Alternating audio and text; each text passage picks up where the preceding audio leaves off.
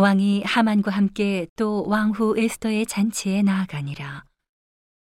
왕이 이 둘째 날 잔치에 술을 마실 때에 다시 에스더에게 물어 가로되 왕후 에스더여 그대의 소청이 무엇이뇨?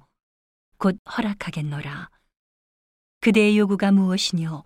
곧 나라의 절반이라 할지라도 시행하겠노라. 왕후 에스더가 대답하여 가로되 왕이여 내가 만일 왕의 목전에서 은혜를 입었으며 왕이 선히 여기시거든 내 소청대로 내 생명을 내게 주시고 내 요구대로 내 민족을 내게 주소서. 나와 내 민족이 팔려서 죽임과 도륙함과 진멸함을 당하게 되었나이다. 만일 우리가 노비로 팔렸다면 내가 잠잠하였으리이다. 그래도 대적이 왕의 손해를 보충하지 못하였으리이다.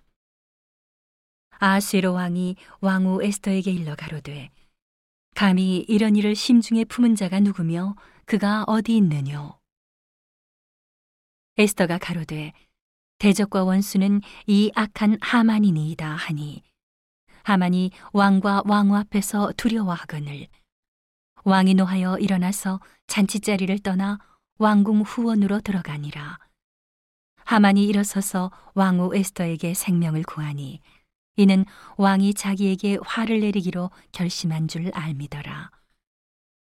왕이 후원으로부터 잔치자리에 돌아오니 하만이 에스더의 앉은 걸상 위에 엎드렸거늘 왕이 가로되 저가 궁중 내 앞에서 왕후를 강간까지 하고자 하는가 이 말이 왕의 입에서 나오매 무리가 하만의 얼굴을 싸더라 왕을 모신 내시 중에 하르보나가 왕에게 아뢰되 왕을 위하여 충성된 말로 고발한 모르드게를 달고자 하여 하만이 고가 50규빗 되는 나무를 준비하였는데 이제 그 나무가 하만의 집에 섰나이다.